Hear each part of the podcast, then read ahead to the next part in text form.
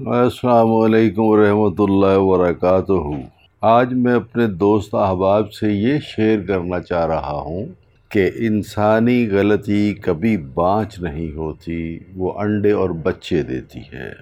واقعہ کچھ اس طرح ہے کہ ایک جفت ساز ادارہ تھا ویل ریپیوٹیڈ جفت ساز ادارہ، اور اس کے ساتھ ایک عدد ٹینری بھی تھی، جس سے آپ اندازہ لگا سکتے ہیں کہ اس کو والیوم کتنا بڑا تھا۔ اچھی ریپوٹیشن کے ساتھ ساتھ اس کی اپنی شاپس بھی تھیں۔ ایک دن ایسا ہوا کہ ایک مڈل مینجمنٹ کا بندہ آیا اور اس نے آ کے ہائر مینجمنٹ سے یہ کہا کہ ہمیں بعض کا مارکیٹ سے اپنے ریکوائرڈ کوانٹٹی نہیں میسر ہوتی اور کبھی ریکوائرڈ کوالٹی میسر نہیں ہوتی اور کبھی ریکوائرڈ ڈیزائن میسر نہیں آتا۔ اس وجہ سے ہماری پروڈکشن کافی سفر کرتی ہے اور اکثر ہمیں اپنی پروڈکشن روکنی پڑتی ہے کئی کئی دن تک۔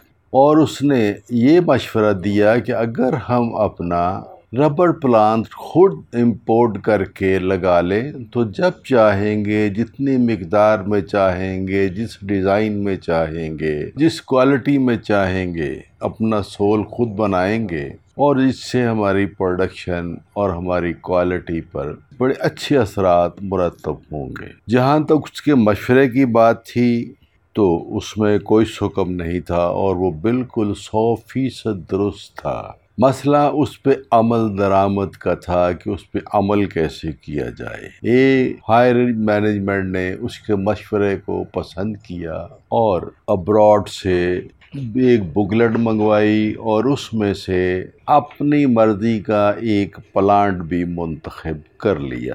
پلانٹ منتخب ہونے کے بعد پرفارمن وائس منگوائی گئی، ایل سی کھول دی گئی اور پلانٹ امپورٹ کرنے کے لیے پروسیجر جو تھا وہ مکمل کر دیا گیا۔ ایک دن ایسا آیا کہ وہ پلانٹ امپورٹ ہوا اور فیکٹری پہنچ گیا۔ جیسے ہی وہ پلانٹ فیکٹری پہنچا تو پتہ یہ چلا کہ ہمارے پاس تو ورکنگ کیپیٹل ختم ہو چکا ہے۔ لہٰذا ہمیں اس فیکٹری کو چلانے کے لیے کنگ کیپیٹل چاہیے جو کہ اب ہمارے پاس نہیں ہے۔ اب ورکنگ کیپیٹل آئے گا کہاں سے؟ فیصلہ یہ کیا گیا کہ لون کے لیے اپلائی کیا جائے۔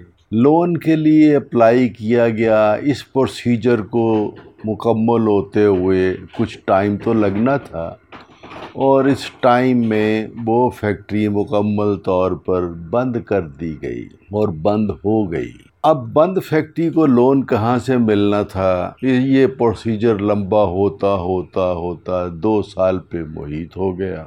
جب لون اپروو ہوا اور جب یہ لون ملا تو فیکٹری کو بند ہوئے دو سال گزر چکے تھے اور آدھا لون صرف ہو گیا اس فیکٹری کو دوبارہ رننگ کنڈیشن میں لانے کے لیے اور آدھا جو لون بچا تھا اس میں وہ فیکٹری چل نہیں سکتی تھی۔ لہٰذا کچھ عرصے کے بعد وہ ادارہ بینک کرپٹ ہوا اور بند ہو گیا۔ اب سوچنے والی بات یہاں یہ ہے کہ ہم نے غلطی کی کہاں پر تھی اور اس غلطی کی نوعیت کیا تھی۔